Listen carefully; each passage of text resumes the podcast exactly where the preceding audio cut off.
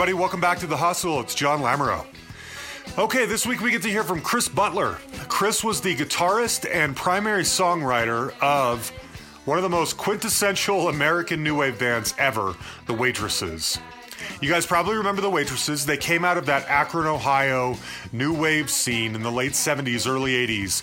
It birthed bands like Devo and Pere Ubu Chrissie Hynde from The Pretenders came from this area. In fact, Chris was in a group called the Numbers Band with Chrissie Hynde's brother back in the day. They are primarily known, the waitresses, for two big tracks. This one right here, I know what boys like, I know what guys want, everyone knows this. And then what has become sort of holiday standard Christmas wrapping. You're not going to believe the business side of Christmas wrapping. Crazy. The band only lasted two albums Wasn't Tomorrow Wonderful and Bruisology. I love both those albums. And then they broke up, and that was pretty much it. And ever since then, he has done a number of other projects, produced people, put out solo albums. We talk about a lot of that stuff in here. Patty Donahue, the lead singer of The Waitresses, unfortunately, she died of lung cancer in 1996. And he talks pretty openly in here about the sort of dynamic within the band, working with her, what she was like the other band members, that kind of thing. Everyone went on to do really interesting things. You're going to learn so much about this guy. He has had such a life. For starters, he was there. He went to Kent State and he was there the day of those shootings. And then you won't believe some of the things he's worked on, including the house he lives in.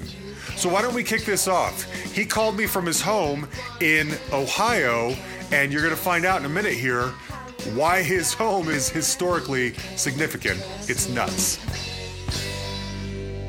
Sucker. I know what boys like. I know what guys want.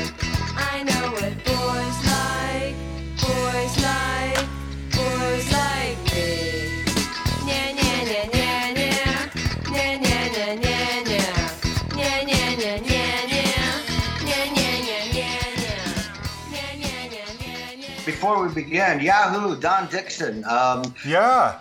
you know, he's kind of right down the road. I mean, a long way right down the road from me. I'm in Akron, he's in Canton. Yeah. And uh, I don't see him and Marty enough. Really? But we cross paths every once in a while. He and she are wonderful people. I was really glad that he agreed to talk to me. He was so nice. Yep. And um, yeah, we got to go through the whole history, his solo career, the production jobs. It was great. I wondered if you knew him when you were telling me that you were still in Ohio. I live in a rather notorious house, and um, from time to time we have um, Halloween parties, and they came up from Canton, and um, uh, it was wonderful to see them. So uh, that's that's that's great. Yeah, that's funny. That was going to be my first question. I read somewhere that you live in the Dahmer house. Yeah. What is this? Explain. Um, I'm speaking to you from the murder room at Jeffrey Dahmer's childhood home in Bath, Ohio, No way. where way where he killed and other things uh, his first victim uh, in June 1978. I purchased this house. I'm not a ghoul. I purchased this house in 2005, and um, it's a lovely mid-century modern house with an incredibly positive vibe and um, a uh, tarnished history. Um, which really, you know, doesn't play into what me and my girlfriend um, think about it or do Yeah. Or whatever. No, it's not haunted other than by um, other people's uh, fear. I was shocked at uh, how many of my college-educated smarty pants friends, you know, kind of believed and asked me, you know, is it haunted? You see ghosts? Right, right, You know, it's just a house. right. And it's a lovely house. It feels real good here, and we try and do good creative work here. And that's what I would like it to be known for: is 4480 West Bath Road is a place of love, harmony, and creativity. I imagine you getting with a realtor, and the realtor says to you, "Okay, Chris, come here. I uh, I, ha- I want to show you this house, but I got to tell you, there's a little bit of a history here." there was a realtor's number, and I called a number, and I said, "Oh yeah, yeah, and you can come and see it." And I saw it on the inside, and it was wonderful, and it was, you know, they're shrewd, so they, you know, they waited 24 hours, and you know, for me to ruminate and say, "Boy, I love this place," and then came the phone call, and Really? yeah. By the way, you know, we're not sure about the law on this because it turns out Ohio law swings both ways. That you either need to disclose.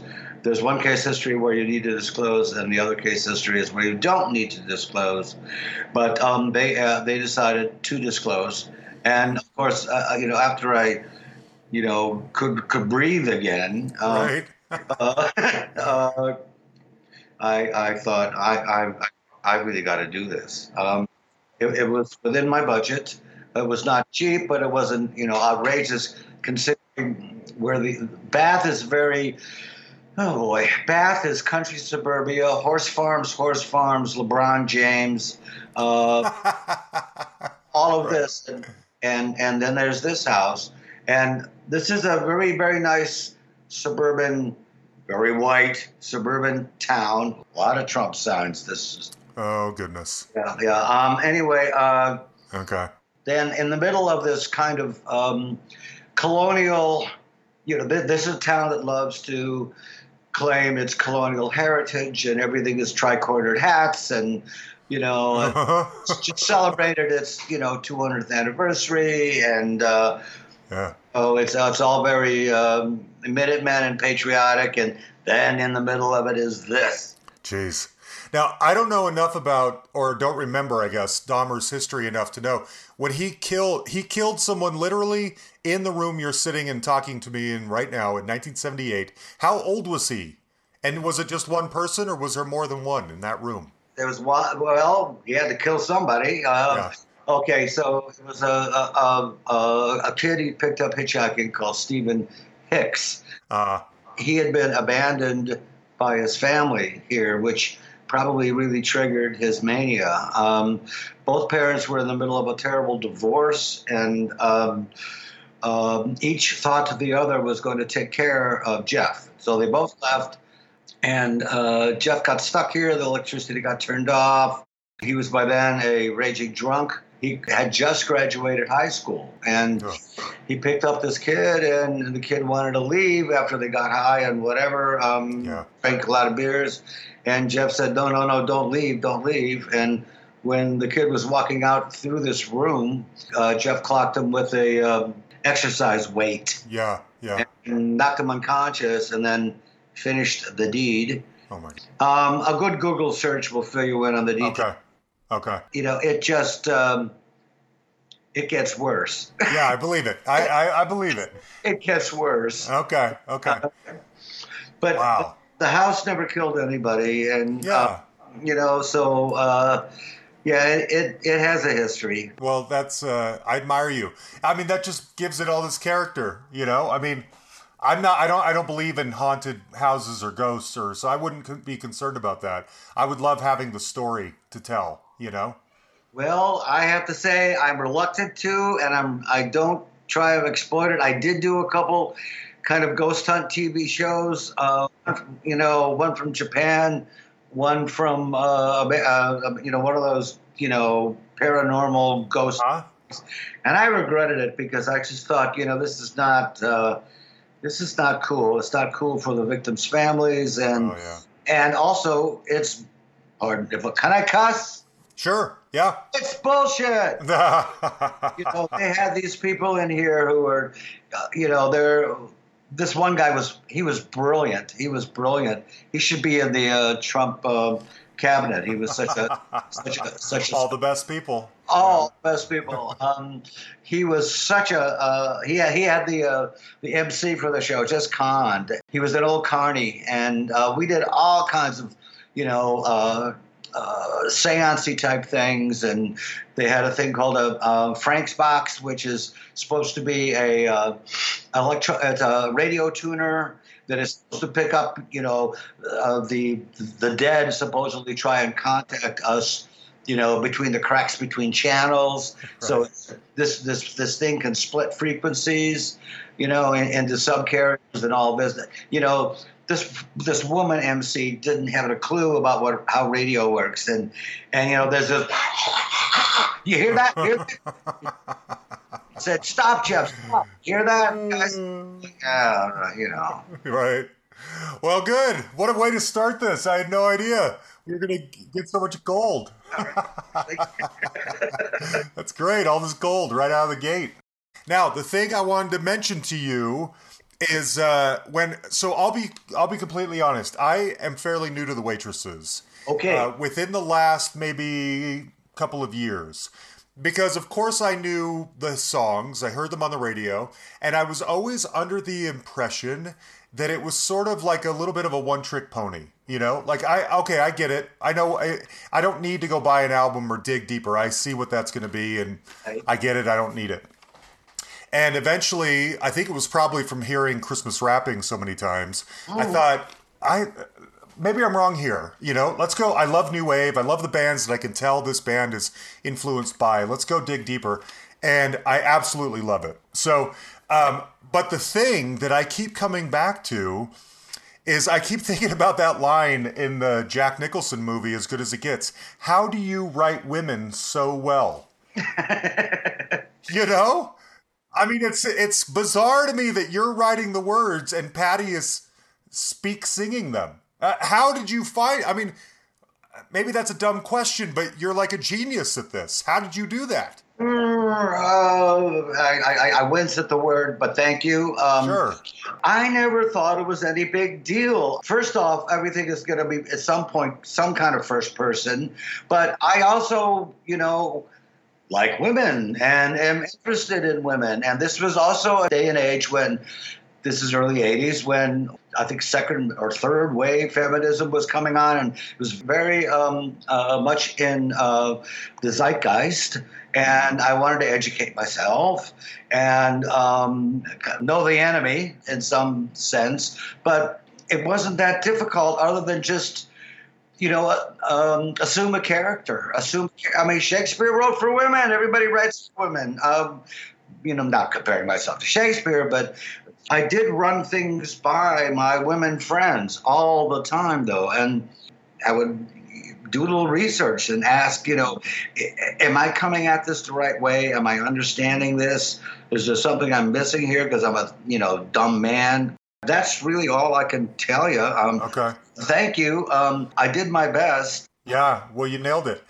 So, what I'm curious about is that um, the pairing or the partnership of you and Patty, I can't imagine anyone else uh, being the instrument for your music. I mean, you know, being from Akron, Chrissie Hynde is there. Chrissie singing those songs is not her in her best light, and it doesn't reflect you in your best light either.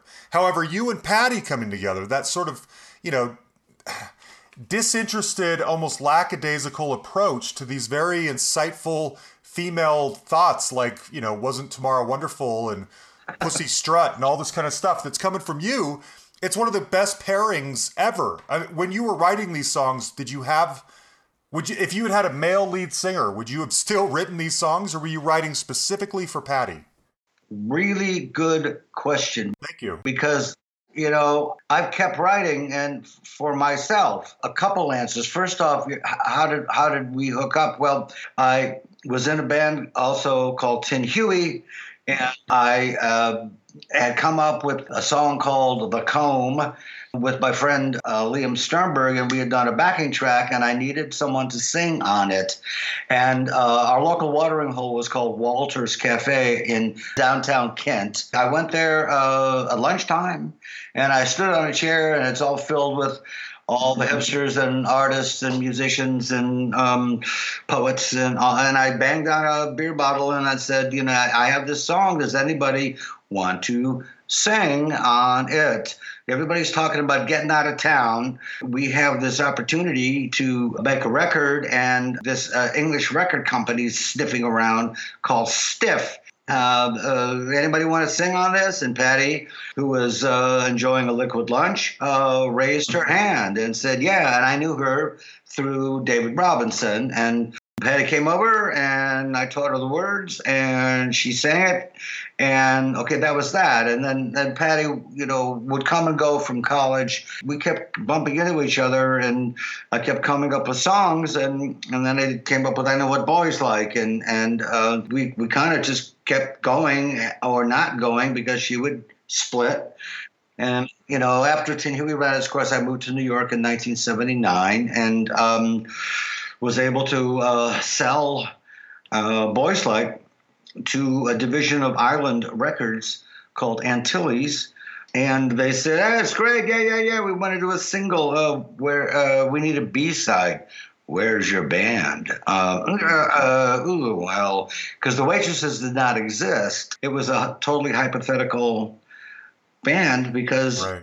I was in other bands, and then uh, either I got fired from these bands, or Tin Huey kind of ran its course on our, you know, our, our Warner Brothers contract, and I didn't want to have anything to do with bands anymore. But you know, they needed a B side, and um, Patty was in Kent, and I Western Unioned her my last 50 bucks, and she came um, to New York, and we recorded the song No Guilt with the wonderful Ralph Carney on saxophone. Posters,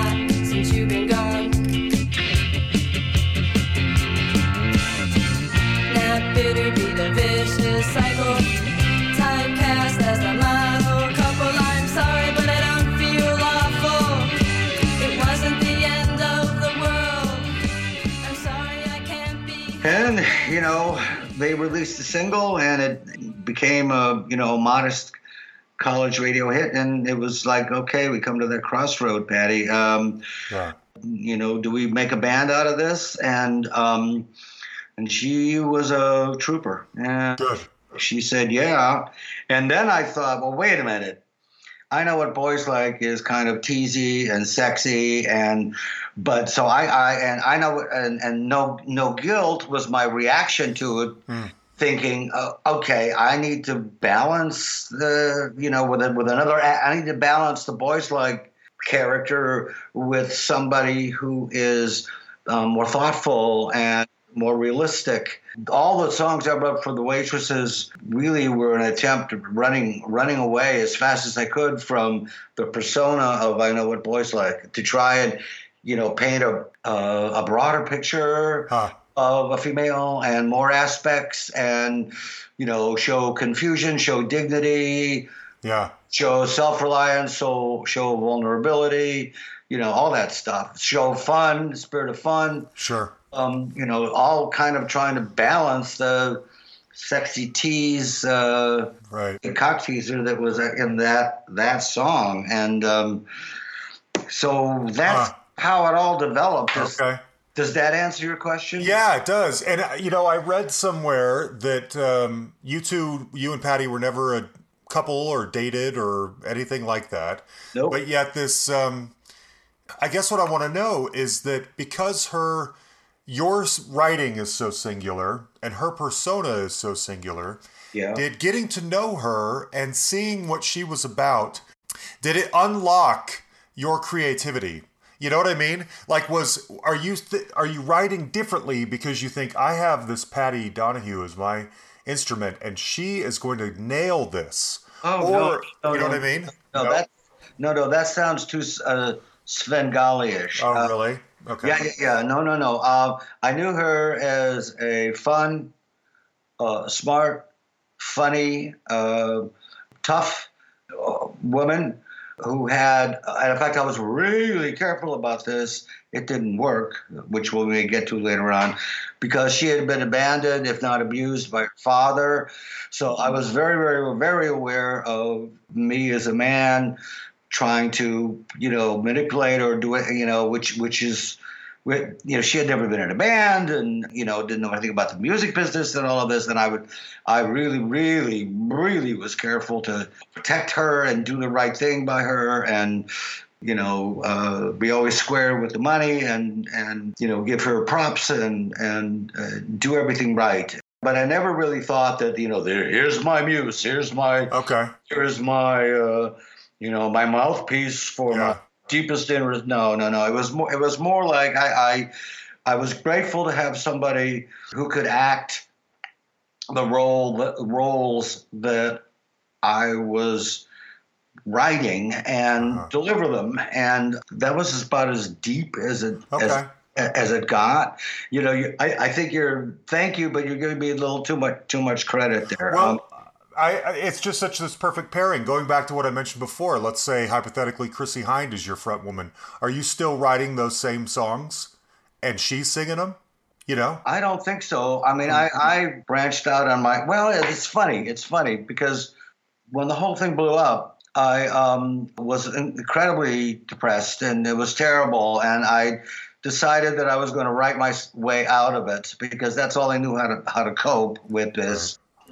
And I thought that if we ever came to our senses, we're going to need um, material and we're going to need an album's uh, worth of stuff. And after 83, 84, all that, I wrote an album's worth of stuff, but I made it gender neutral so that if if she came back, she could you know, I could we could switch the pronouns and and and um, you know she could make it her own, or if if I decided to stay in the business or whatever, or if somebody wanted to cover a song, um, uh, you know, we could make it a, a masculine gender. So, but I, I did write a uh, an entire album. In fact, I've been dipping into it. You know, uh, even the last record I put out called "Got It Together." Has got demos, uh, the last of the demos from Really? from that time period on there. Okay. Huh. I listened to that on Spotify, but you know, you don't know what you're listening to on Spotify. I didn't know that was the history. Yeah. Interesting. Okay. Now, um, so let me. Maybe this is an odd question. I don't know. I know that at one point Holly Beth Vincent filled in, I believe, after Patty left for a little bit. Yeah. Um, she. I, I mean this respectfully. She's a little bit of a trip. I reached out to her about a year ago to come on to come on here, Oh, and you she are you are good. she uh, she agreed to come on. You're a diplomat, sir. Yes, I'm not sure I can be as diplomatic. Okay, that's that was going to be my question because she said she would come on, and then she the day of she said, "Wait, is this an interview?" And I said, "Yes." And she said, "I don't do interviews," and she got really mad and huffy about it. And we were friends on Facebook, and she kept posting, "I don't do interviews. Stop asking me to do interviews. The music speaks for itself." And I'm like. Well, you don't have to announce to the whole world that I we were going to do an interview here. I just wanted you to come on my show. So anyway, I uh, okay. Well, I guess I don't need to ask then. I was curious if there was ever, you know, a temptation to pair back up with Holly Beth Vincent and have her sing these waitress demos that never got fulfilled. Uh, Uh, never mind. Okay, I know the answer to that. okay, here no here no. I'll, I'll I'll give you the okay. I'll give you the dirty lowdown. Okay, so Patty runs out on us when we're recording in England, and she finishes all but one of her vocals. And um, Tracy steps in, our wonderful, wonderful pro bass player, hmm indescribably wonderful person and musician. Tracy Wormworth is. Um, So great. she steps in, does the vocal, and the question come, becomes Do I continue? What do I do? What do we do? Someone suggested Holly Beth Vincent. And I knew of, you know, Tell That Girl to Shut Up and uh, all of that. She was very much on the scene. She is so out of my league. You know, I, I'm this nerdy Ohio guy that still smells like manure, even though I've been four, four years, it was three, four years in, in, in New York. And she's dazzling, okay, and, you know, Johnny Ramone's, on Johnny Ramone's arm, uh, Joey Ramone, sorry, Joey Ramone. Well, maybe on Johnny's too. I don't know. Um, Joey Ramone's arm, and she needs a gig because she had lost her record deal. And uh, everyone said, "Oh, great idea, great idea. Okay, yeah, let's let's do this." And we met, and, and she's you know interested and and I thought, oh, this is great. Here's somebody, here's somebody with you know I, I could expand because she's a has much more of a vocal range than Patty, and she's she can write, she's musical, she can play, and this is this this could be you know cool. And um, we rehearse, and she's great, and we do a couple shows, and she's very good, and I I I, um, I hope that. Uh, we can do this. And our manager goes, okay, great, you're back, uh, you're back up. And um, we book a show at Columbia University, and uh, in the fall, it's filled with like 500 students, and we're ready to go. And Holly doesn't show up. Oh no. That just broke it for me. She called a couple days later and said, I'm sorry, I just couldn't do it. Now, I, I don't know what that means. Yeah. And uh, that kind of broke, that kind of broke. Okay. Uh, I wondered. Everything you're saying is I don't know her at all. We're Yeah. Facebook friends, and in my brief interaction of trying to get her on here and having her at first say yes and then freak out and say no, this is in keeping, unfortunately. So, I don't know what to say about that. I will tell you an anecdote, a very good anecdote, though. Okay, um, Tracy Wormworth again is a is, uh, is and was a well brought up, polite, proper young woman, uh, church, you know, uh, African American church uh, person, uh, polite, respectful. We are playing with Holly at a, um, a university in uh, New Jersey. And um, Holly comes out and she's wearing this very short, uh, like ice skating skirt. And um, there are a lot of boys coming up at the front stage. And we're playing in the middle of a song, and I'm looking over at Tracy, and Holly does this twirl. and Tracy's jaw drops because, of course, HPV is not wearing any drones.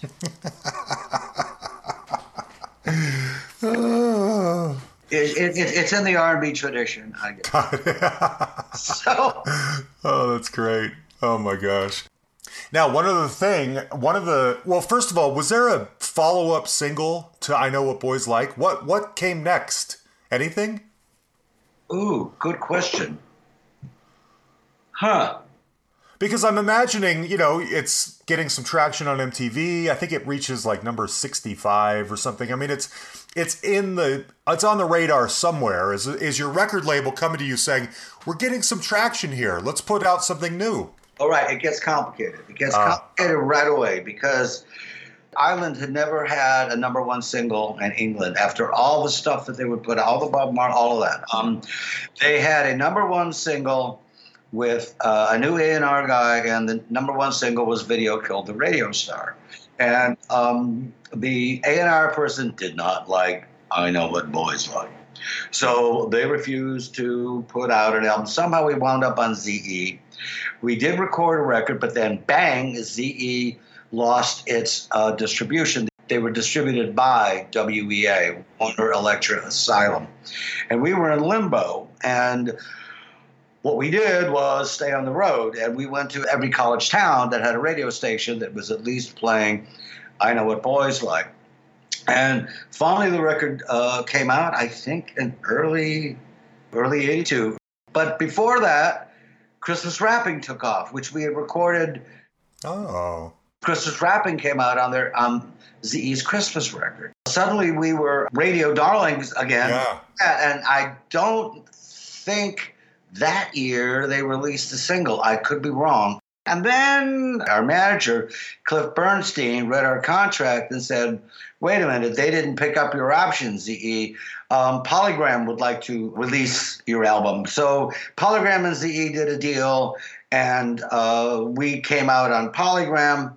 And I'm trying to think, was there a single? I'm not sure. I think so. I think Polygram then released I Know What Boys Like, and geez, you know, and I have all my own records that I don't, I don't, I don't think, Okay. there, I don't think there was another single. Huh. I was just curious. I mean, I, I, in, st- I started this podcast four years ago, and in learning Yeah. all this stuff, I just so many decisions that seem so strange to me were made, where record labels are not capitalizing on the power on the valuable assets they have in the moment, and this is another one of these times where I'm just thinking, well, uh, this song's getting some airplay. There's a million great songs on that first album. Pick one and just put it back out there. Let's keep this going, you know, but it doesn't go for who knows what reason.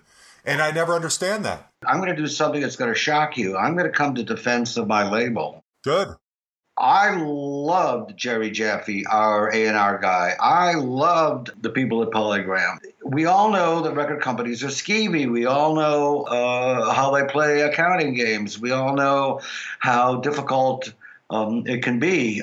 The record company really tried to work with us, and they really appreciated the fact that we were busting our butt, and we busted our butt.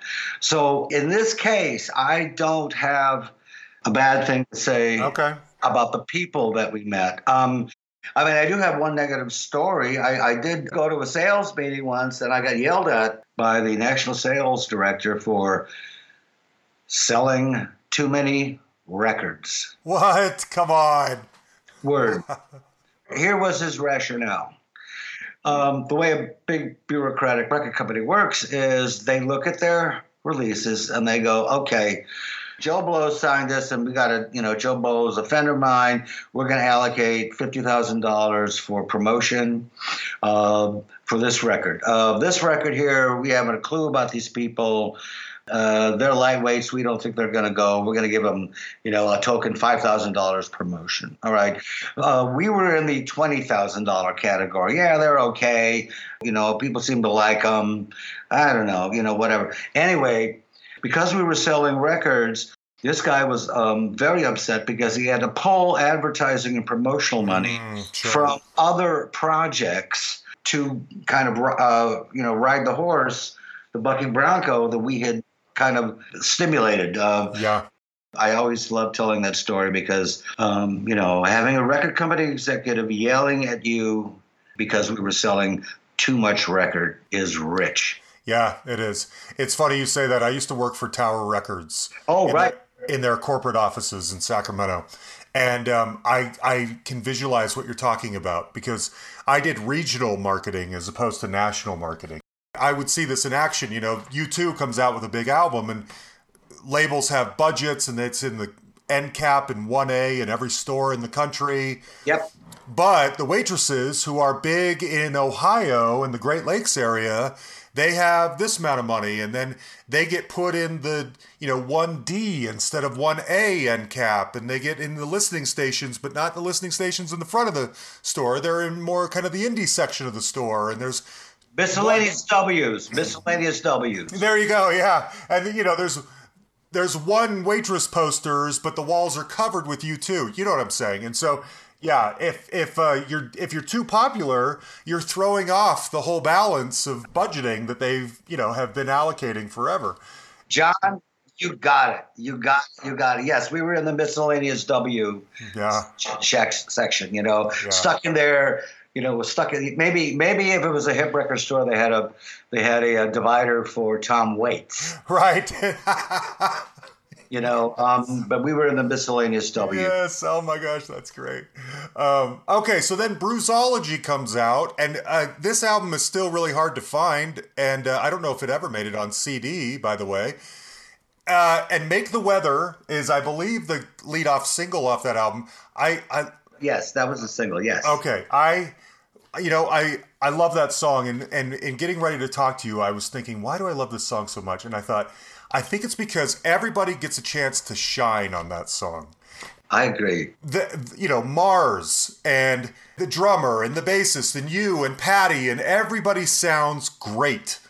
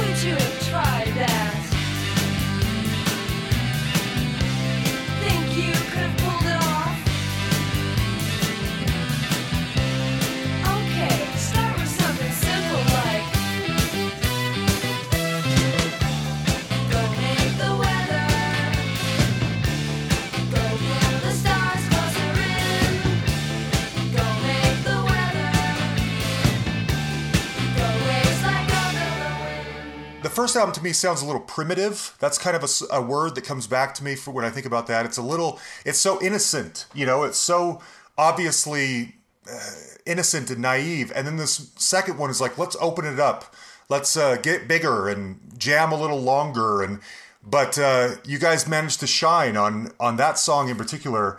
Why is that? What happened with that album? Did it just die a death? Did no one ever pimp it, or what? Well, that's when our band broke up, and my band broke up in in England. And um, Patty came back to do a video of that song, and that was you know there wasn't a band and a record company you know once again they do that triage mm-hmm. right? Mm-hmm. where they they divide everything up in three piles. This is going to go on its own. This we love um, and we're going to push it. And the other pile is uh, the no hopers and that record went in the no hope they did a token release they did do a single they want to sell records they want to recoup uh, their investment it was a minimum amount of push, and there was no band to support it, and that's yeah, it. Yeah. And that is show business. Let me let me ask you a story about Patty, and I hope this isn't too personal or sensitive. But when you were telling me about what she was like at school, kind of t- you know work being in for a quarter, leaving for a quarter, was she unreliable? Was her was she not one hundred percent? all in on being the front woman of this band? Was it difficult to kind of like, hey, focus, Patty. We we're the band. You're our lead singer. We need you 100% here. Or am I projecting an, a problem that wasn't there? John, this is going to be this is such an interesting podcast because you ask the really hard questions. Oh, thanks. No, she was not reliable. Mm. She has some substance abuse problems. Mm. She had made the fatal mistake of having a relationship with Billy Ficca, our drummer, mm-hmm. uh, who is a character and a half on his own. Their ups and downs were mirrored in our up, uh, you know, uh, were, you know, caused our ups and downs. Uh, she uh, uh, fell in with bad companions, um, shall we say. Um, she was a party girl and uh, did not particularly, you know, for a while kind of thought it was fun to do this, but it, it, when it became work, she was a good worker in the work world, but uh, did not put a lot into uh, our project, and uh, and I think it, it suffered for it. Um, she was a trooper. She did, um, you know, rise to the occasion uh, more often than not, but it, gradually, more and more, she did not like doing this. She said, "This is too hard. I'm I'm I'm not a singer. You're asking me to do this. It's so much work. I, you know, and um, it was a, struggle. And eventually, basically, she had nothing to do while we were tracking in England, and so she kind of just putzed around. And then uh, we were up against a deadline because our producer Hugh Padgham and engineer Hugh Padgham was going to legend. Yeah, a legend and yeah. gentleman Hugh Padgham. Um, yeah uh, we, were, we, were, having a very hard time recording, and uh, I was a nervous wreck, and uh, because we had so many problems with our band, mm-hmm. um, you in a is, is is quoted saying, you know, that Butler, um, he saw everything as a problem and um, mm-hmm. didn't have much fun, and uh, you know, he said that as if I was supposed to have well, I was supposed to have fun, yeah. but uh, no, everything uh, looked like it was. I looked like I looked at everything as a problem because it was. There were problems, mm-hmm. and um, we were short material. We should have waited. We should have waited. I was writing lyrics and, and songs uh, as we were recording them. I hate that. I like to be prepared. Um, mm-hmm. And Patty, you know, kind of uh, farted around and didn't have much to do. And then it was like rush, rush, run through stuff, and um, she hated it. Huh. I'm, I'm being real diplomatic here. I can tell. I can tell, and that's fair. It's interesting to me, you you confirming this, that sort of those those sort of half-hearted vocals of hers that yeah. became her hallmark yeah. were not an affectation. It sounds like that's who she was. Yeah. And you know, it's um she was that sort of valley girl. I mean, I know that was the term at the time or whatever, you know, but Now she was a good person. oh, I believe it. I believe it. all of this, but boy, she fell in with some real scoundrels, and she was very easily manipulated. And I swear to you, I'm putting my hand on the screen. Um, you know, I was, I did everything I could to not manipulate, and to educate, and and and as I learned something, I passed everything on. But eventually, she turned on all of us and thought that we were. Um, you know, manipulating her, and she hated being in the business, and then she quit. And then when I quit, she went back in and she took the waitress's name, put a new band together. She wanted to put the band on retainer. I said, no, you know, no, no, you know, it's you and me, Chris. You know it. No, by then we had a band. I was very loyal to the band, and she had this horrible lawyer who who wanted to uh, drive a wedge between Yeah. uh, us, and it was just fucking awful. It was so awful. That's terrible. It was terrible, and it just blew up. And um, then she carried on and got another. Her boyfriend was a songwriter, and they wrote songs, and and I guess she, they went on for a while. Uh, Polygram didn't like the songs. Um, they didn't, you know, want to record uh, the stuff, and I guess she carried on. And there were rumors that she performed very sloppily because she was drinking too much, and um, I don't know. Um, and then she kind of dropped out of the music business and and got a job um, through, I believe, a friend of ours, a wonderful friend of ours, um, with ABC News, I think. And then again, you know, she wound up in music publishing. So I, I don't know. And then of course she, Crazy. she died in um, Yeah. what ninety nine. 96, I think. Um, Okay. were you close to her in contact or? No contact, oh, other than when I heard she was really ill. Yeah. I called her and tried to make some peace, and we made peace. And Okay. that's about as good as it gets. Hmm. That's a shame. I remember calling her in September and saying, "Look, you know, I understand you're ill. I, I wish you the best. Let's think about doing a, a show for charity um, in December." You know, thinking you know, in my naivete, maybe you know Right. uh, this would be something to look forward to, and you know, all's all's forgiven. Even though that's kind of a, a pose on my part. No, all was not forgiven. Um, but I thought, you know, come on. Why not? Yeah. Something to look forward to. Maybe, you know, fences can mend by then, but it, she was gone. Yeah, she didn't make it. Yeah. Um, okay. Well, let's talk. I want to talk about some other things. This I, we, I didn't mean to get so sad, but I am curious. uh, Going back to this idea of you writing women so well, I am curious if you ever took any heat for the sort of brutal, honest nature of some of your songs. I'm thinking of something like "Thinking About Sex Again" or "Pussy Strut," like I mentioned earlier. Right. I mean, these are these are very provocative titles, very provocative subject matters for new wave songs in the '80s.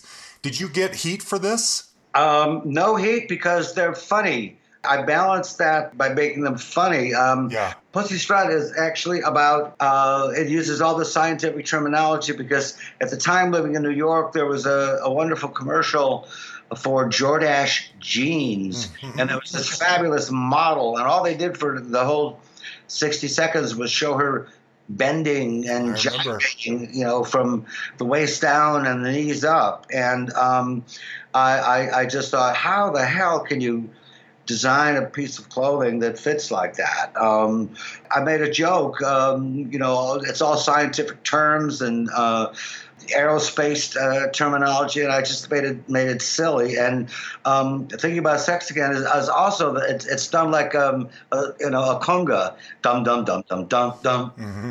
dum dum dum dum. Uh oh, there I go, thinking about sex again.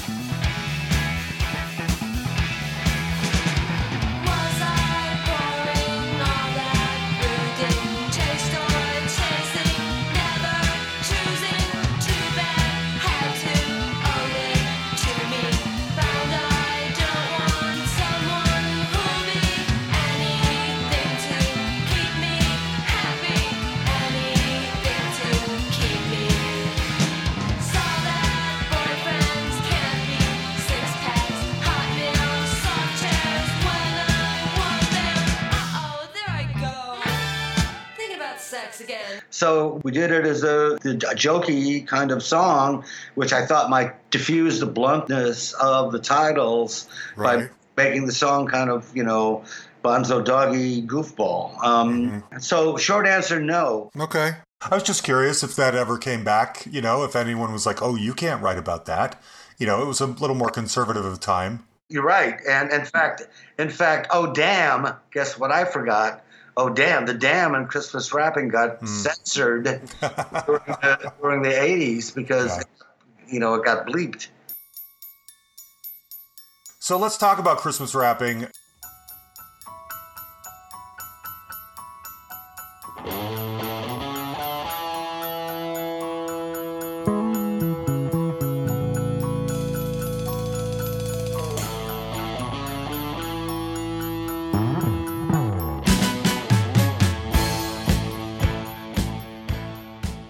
Year after year, it gets closer and closer to being a little bit more, almost like a Christmas standard. You know, it's one of these uh, songs, kind of like I think about like the Pogues, Fairy Tale of New York, which is now one of the most beautiful Christmas songs ever. But it started out as sort of this interesting little cute indie rock song, and now it's almost a standard. And I feel like Christmas Wrapping is heading that direction.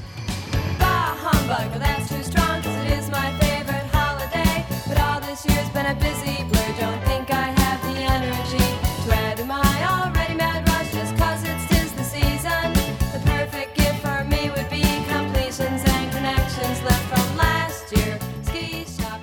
part of the success to me is that it's got one of the greatest sax riffs in history. I think that's what I think that's what elevates this song into something very magical that people want to hear over and over. Just need to catch my breath. Christmas by myself this year.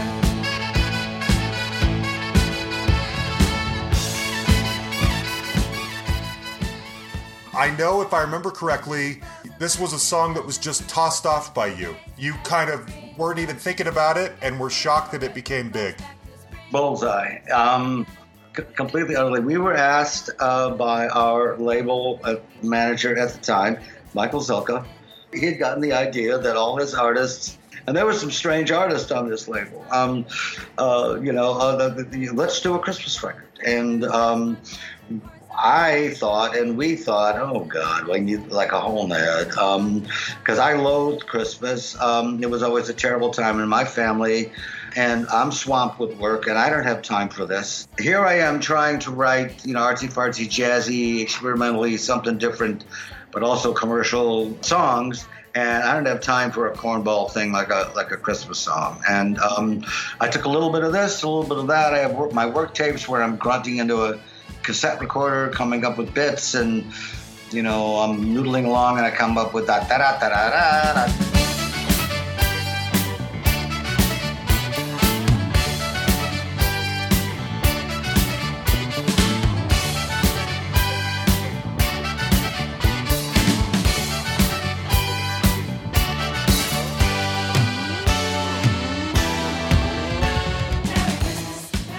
About as corny as it gets. And anyway, we put this together. I am literally, and it's such a cliche, but it's true, writing the, scribbling the words in the taxi cab on our way to the recording studio. We had kind of back, bashed this thing together in rehearsal, and our wonderful engineer, Mike Frendelli, we were at Electric Ladyland, which is wonderful, and um, we meet this wonderful engineer, Mike Frendelli, and we knocked this thing out in a couple days and completely forgot about it and went about our business to try and promote Boys Like and what you know, and bang, that you know, it's it gets air. This is it was recorded in like uh, August of '81, and then released in you know early November in '81, and uh, the radio stations uh, in ma- some major cities picked it up, and, and we had to relearn it. We you know uh, at, at a sound check in Rochester, New York, and and played it that night. Um, uh, Patty reading the lyrics from a legal pad, Amazing. and it went away for about ten years, and then Yeah. it's it's come roaring back, and and uh, in fact, uh, it's more popular in England than here, to the point where a gentleman is uh, working on a documentary.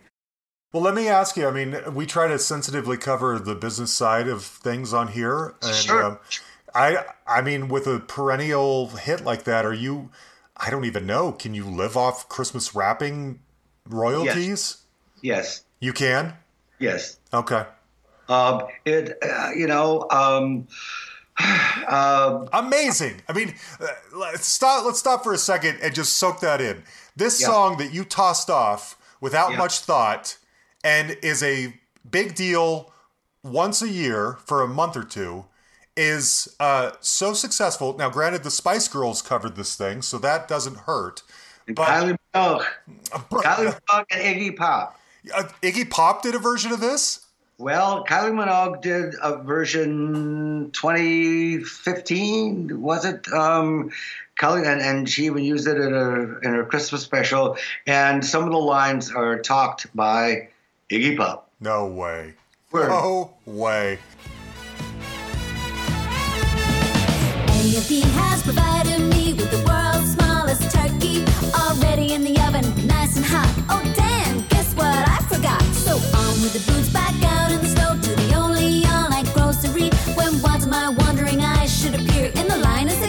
chasing all year. I'm spending this one alone. He said, Need a break. This year's been crazy.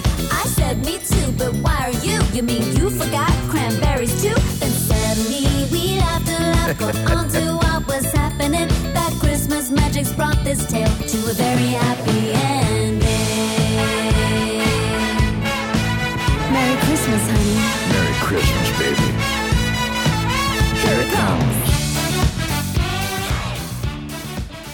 for you. I mean, that's like winning the lottery. This burst of Yeah. divine crea- creativity uh, is pays you back forever. I mean, you know, that is incredible. Yes, and I am ridiculously grateful, and I'm shocked every year that you know I, I figure okay, you know, come November, this is the year they're not going to play it, and um, you know we'll be eating ramen for the next ten years, and um, uh, okay, it's time to really cut back. We need to cut back. Um, uh, you know, we're, we're we're not going out to eat. Uh, if we are, we're going to McDonald's. That's it. Um, but uh, uh, what I'm really grateful for is I had the wherewithal to hold on to my publishing, and a lot of You. people, a lot of a lot of artists get in situations where, I mean, I certainly starved in my time, and you want to talk about the biz? Well, yes, ups and downs, and you know, uh, so many times people who have written something uh, find themselves in a position where they either, either to keep their band going or um, pay alimony or whatever, they sell off uh,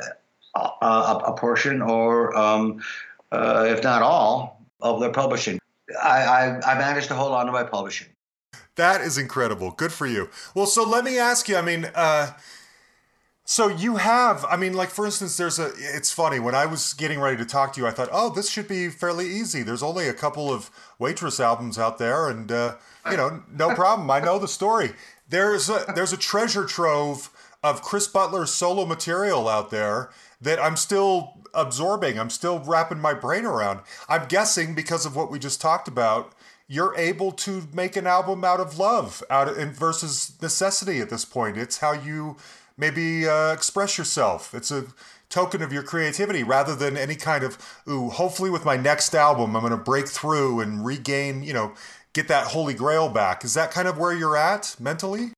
I never had any illusions about being out of it. Um, Really? But I, unfortunately, one of the few things I can do besides generate an enormous amount of cholesterol and, uh, you know, and, and uh, you know, I could play the spoons. there you go. Those are my skills. The one thing I can do is I can write songs, and I kept getting ideas, and well, you know, um, I, I just kept writing them, and then coming up with enough for an album. And plus, I like I like pranks, so.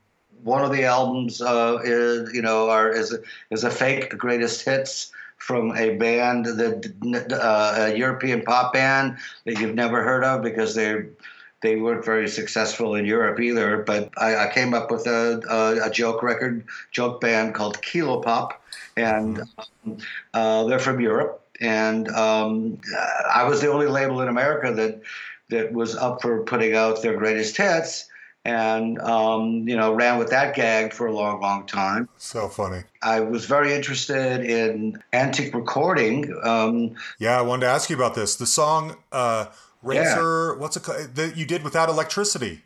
Razor suit. Razor suit. Yes. Tell me about that. That is an expression uh, I heard from my friend Tom Goodkind, who just passed away. We were at a club, and Tom was dealing very firmly and sternly with uh, the club owner about payment. And Laura said, "Oh, Tom's put on his razor suit." And um, I love that expression. One day, uh, this had to be late '80s, maybe. I went to the swap meet. Um, of ham radio operators, and there was this machine um, sitting there. It was a beautiful Art Deco design uh, with Bakelite knobs and this funny kind of reel system, one little reel and one big reel, and it turned out to be what's called a wire recorder. Now, uh, imagine a tape recorder where instead of tape, it records on wire. And these were uh, uh, initially invented in the 1930s. Production stopped um, during World War II, but the wire systems were used as um, the equivalent of the black boxes on commercial airliners, um, on bombers and whatever, to record the missions and all this. Because if they crashed, the recording material was wire, right? And so it wouldn't be destroyed in flames. It's a lot more lo fi, as you can imagine.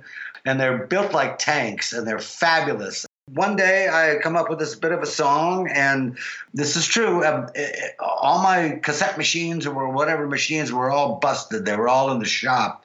And all I had was this thing that I had bought for $25. And I said to myself, uh, I wonder if this thing works. So I powered it up, and lo and behold, it did power up. And I thought, ah, how wicked cool. Um, I wired up a microphone and with great uh, fear and trembling, um, you know, hit the record button.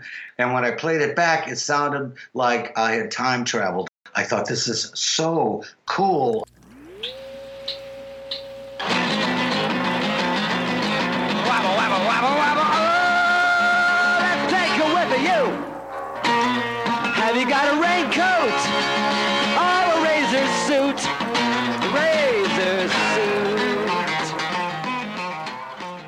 Soon, I had an entire record's worth of stuff that was uh, recorded on antique equipment. And it's called the Museum of Me. Yeah. It came out when T Bone Burnett had done the soundtrack to Oh Brother We're Out Now, Ah, sure. where they did new recordings of old timey songs.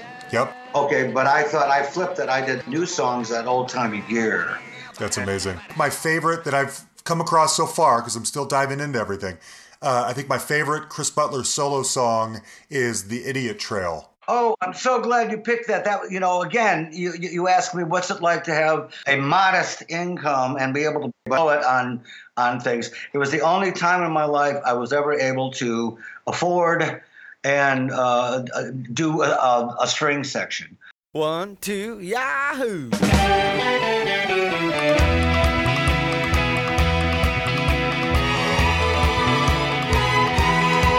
The sign says you are here. Gee, what a relief. A red dot on a line of some lunatic's reasoning. What logic, what sense? So stupid it's staggering. An idiot trail that doesn't know where it's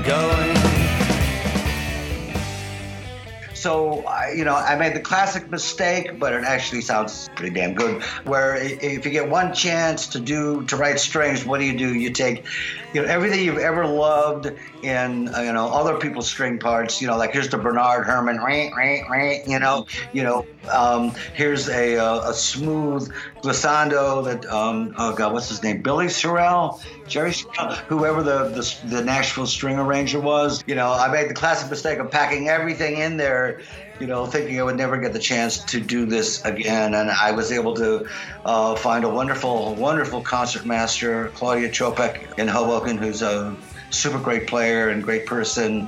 And she got, you know, eight of her uh, violin and uh, viola uh, chums.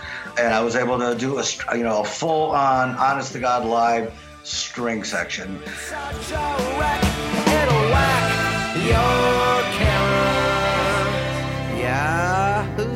We're taking the idiot trail. We're taking the idiot trail. We're taking the idiot trail. We're taking the idiot trail. Fun can kill ya, and work can kill ya, and the air can kill ya, and sex can kill ya. I guess there aren't a whole lot of options after all. Um, the latest uh, last summer uh, or so was uh, a record I made with Ralph Carney, Yeah. who passed away. And but we we have been working on a project where we made silly songs on uh, obscure uh, fake holidays. Yeah, songs for unsung holidays. It's it's classic. It's hilarious. It's hilarious. Salami Appreciation Day. Appreciation Day. And Yeah, it's great. It's September 7th, folks. That means it's National Salami Appreciation Day. Hope you've got big plans for an evening out on the town, eating some delicious salami. If you prefer a relaxing meal at home, your local grocer should have a variety of delightful salamis to choose from. Or, if you're super lazy, order that pizza with pepperoni, one of the more popular types of salami. and uh, I got to do a Kent State record. I've always wanted to do a Kent State record because I was at Kent and I, I never felt uh, I could face that. Uh, Yeah, tell me about Kent State because for anyone who doesn't know, you were there on May 4th, 1970 with the famous shootout. What can you what are you comfortable telling us about that day and that that experience and how it impacted you? Well, that was the number one most traumatic event of my life. It's uh, truly horrible. And it's coming up on April. Uh, we're recording this in um, uh, late March. And come April, I begin to feel real, real weird because, and I never know why. And then I realize, oh shit, uh, May 4th is coming up again. Really? So you have that kind of like annual unease around this time of year. Yeah, well, I had I got a really bad case of PTSD. I was uh, uh, a mess for years um, after this. The fellow I was with was killed. Wow. Jeff Jeffrey Miller was a friend of mine, and I was with Jeff, and Jeff got his brains blown out, you know, by a National Guard bullet. And um, it's Jeff who is in the famous photograph uh, with the woman screaming. That's Uh, Jeff. That's your friend that's laying there on the ground like that? yeah. Oh, I had no idea. Oh my gosh. Yeah, that's Jeff Miller, and uh, yeah. So I, I, I, I, I had a long time trying to address this, and and and the way I did it, what you know, a lot of things died that day, um, uh, psychologically and sociologically, but. One thing that really died was Kent was fabulous. There was art, there was music, there were um, incredible poets, uh, really creative people. Uh, that is what I wanted to capture uh, before the shootings, and I do address the shootings in one song, a cover of Fortunate Son. Hmm. Oh wow. Epilogue When Kent State University closed after the shootings, all the students got incompletes for their grades that quarter. This meant that the men who had student draft deferments, called a 2S, did not meet the required number of credits to keep this deferment. We all became 1A, draftable, and unless we had a medical or family hardship deferment, we could be dragged into the Vietnam conflict at a moment's notice.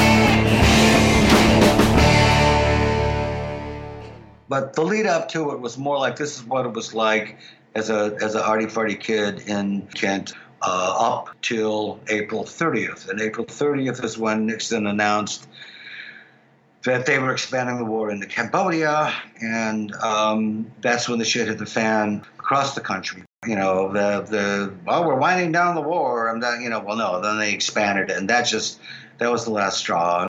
Gosh, that's incredible. Yeah, the people who were on at, on campus, Jerry Casale and Mark Mothersbaugh, um, which uh, that they consider that the most Devo day of their life, and that was the um, uh, impetus for the band Devo. And Chrissie Hynde was there. So many people were at that uh, incident, Right. and it changed their lives and just sends you off in a very weird direction. Um, you can never really be at peace with the world as it is. It's horrible. So uh, this Easy Life record was uh, me trying to make some peace with how wonderful Kent was and how awful it was when the National Guard opened fire. That sounds sounds uh, impactful. Yeah. You know, not to end this on a downer, but uh, Well, no, I I uh, wanted to hear this story anyway, and I had a feeling it might lead to something like this. So I'm really I'm really glad that you were that honest with us. Honestly. So let's revert. Let's go another direction. Tell me real quick about Square Pegs. okay. I'm a, because I love that show, and uh, it's another show I discovered. You know, I, I was really young at the time. I think I saw it one or once or twice, but I bought the DVDs a few years ago. And I'm guessing, as a you know, as a struggling band, are you thinking, guys, we're gonna have the theme song to this great new television show? That's gonna be huge for us. Was there that kind of thinking involved? No, uh, uh, let's just say it was a it was a uh, very hard work. It was a grueling experience. Uh, it did help us in the long run. There were not that many hip shows on TV that we. Uh, as a as a baby band or a middle level band could hope to be on, um, but we were not big enough for you know the midnight specials or um, uh, whatever Burt Sugarman's jukebox or whatever. was. Uh, we were we were too small time. We rose to the occasion. We had literally um, five hours to come up with a song. And three hours on no sleep and no food and no nothing, you know, came up with the lyrics and and, and we were uh, spirited away basically within 24 hours at the end of a tour off to LA and booked in Motown uh, studios and whipped this thing out.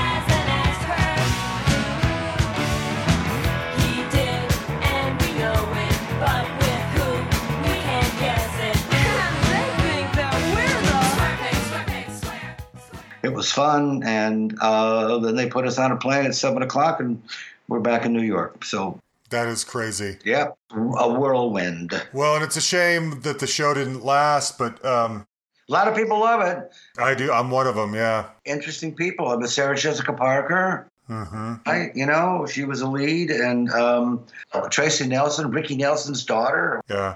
And you guys were in the the play the dance at the, the first episode. Yeah. yeah And then Devo was in an episode later on too. yes they were Yeah. So they're just pulling from Akron for this show. Yep. yep Yeah. Good. Last question. Tell me your favorite memory.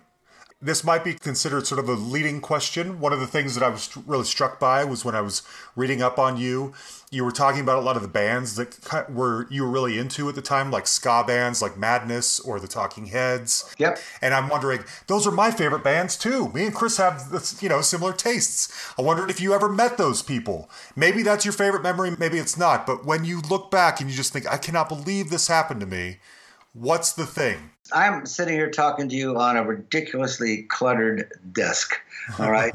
Over in one corner, though, there was a clear spot. And in that clear spot is a letter which I received in 1983 because when our band uh, left uh, England, uh, recorded at the Manor, XTC were going to uh, start the very next day. And I am a rabid XTC fan, and I was, you know, uh, uh, bummed that we were, were crossing each other and we would not meet because I just would have.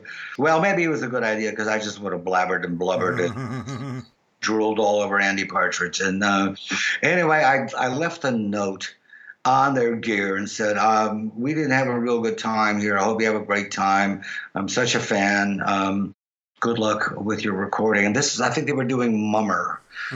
The, the record they did was Mummer when their drummer quit. So uh, it, it turned out to be not a very good time with that. Well, about a month after I got back, I received a letter. And I received a letter from Andy Partridge. He was kind enough to write, say, yeah, we had kind of a hard time too. And um, we heard you were a real good band, and uh, I liked uh, uh, the Christmas song. And actually, he had this year, he actually even said it again on Twitter. He said, "Man, this this song is, uh, you know, the magic words. I wish I'd written it." Oh my gosh. Like, ah, melt. But that was just absolutely lovely. He didn't have to write, and um, um, you know, I, I have uh, on the upper right corner of this cluttered desk is is uh, Andy Partridge's envelope, and I think that was absolutely sweet and touching. And Beautiful. Beautiful. yeah, yeah, yeah. Yeah. Um, and if I can self promote for one second, two years ago I had Dave Gregory on the show. Oh, isn't he great? He is one of the sweetest men in the world. Isn't and he? it's one of our very best and most popular episodes. So if anyone's listening and they also like XTC and they don't know about us, go back and look for Dave Gregory because it's one of our best episodes. They're all so approachable. I have so many friends who collaborate with him. Yeah. You know, they, they, they swap tapes back and forth. R. Stevie Moore and Lane Steinberg, and um, uh, they, you know, they've all done work with him. He's, you know, wide open to make music. That's just, Yeah. you know, they're just great. They are. They're great guys. Um, well, Chris, look, I thank you for doing this with me, and um, we could go for hours more. There's so many other things, but just the highlights here have been so profound. I'm really thankful that you told me your story because it's a unique one and it's a fascinating one. Thank you. sir. Absolutely. Tell us now. Do your plugs. You mentioned the new album. What else do you want to tell us? Well, um, I got a new record. It's called Got It Together, and together is misspelled.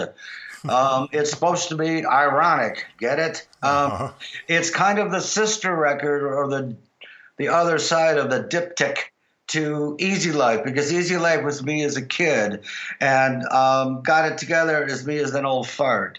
And I, I don't, you know, do songs about kids get off my lawn or whatever, but they're they're reasonably grumpy. But uh, my brief for this was I'm going to do songs that are for my age group and kind of address concerns uh, or stuff you learn, you know, uh, because you lived a long life and just a different, you know, these, these aren't teenage courtship songs. And I try to uh, look, again, infuse them with humor and wit. And I took uh, as many chances with each song musically as I could. I played most of the stuff myself.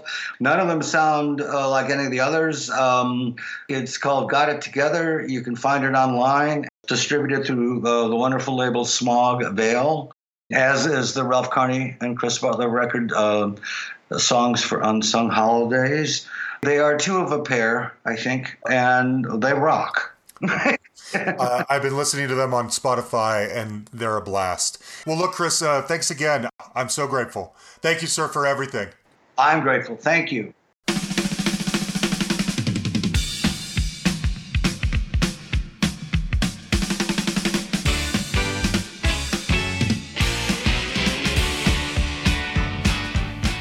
There you have it, Chris Butler. I cannot believe all of the things that make up this guy's crazy, unique, special life. So many fascinating stories. What a guy. I really enjoyed that one, and I hope you guys did too. I have to give a huge thanks to our buddy Paul Underwood of Glory Days Radio for producing this episode. He steps in about once a month. He's so good at what he does. Thank you, Paul, for putting this together. It means a lot to us. He makes great interviews sound even better. I wanted to close it out with another song off that debut album. Wasn't Tomorrow Wonderful? It's so good. I hope you guys will check it out. The two individual albums are hard to find, but there's a greatest hits package that's fairly easy to find, and it's got most of the good songs on it. Hope you have rediscovered the waitresses. They're great. Next week, I'm not 100% sure what I'm going to go with, to be honest. I am leaning toward the guy who wrote one of, if not the biggest 80s soundtrack song ever. Even an Oscar was involved. That probably just gave it away, but uh, that might be the one that's coming next week. I'm not 100% sure. You guys know by now you can find us on Facebook and you can like our page. You can uh, send us a message on there. You can send us an email at thehustlepod at gmail.com or you can find us on Twitter at thehustlepod. We put out new episodes every Tuesday and uh, we will be having a bonus deep dive. This month's deep dive episode will be coming out in a few days. You have that to look forward to. It's great. Anyway, thanks everybody. We'll talk to you soon.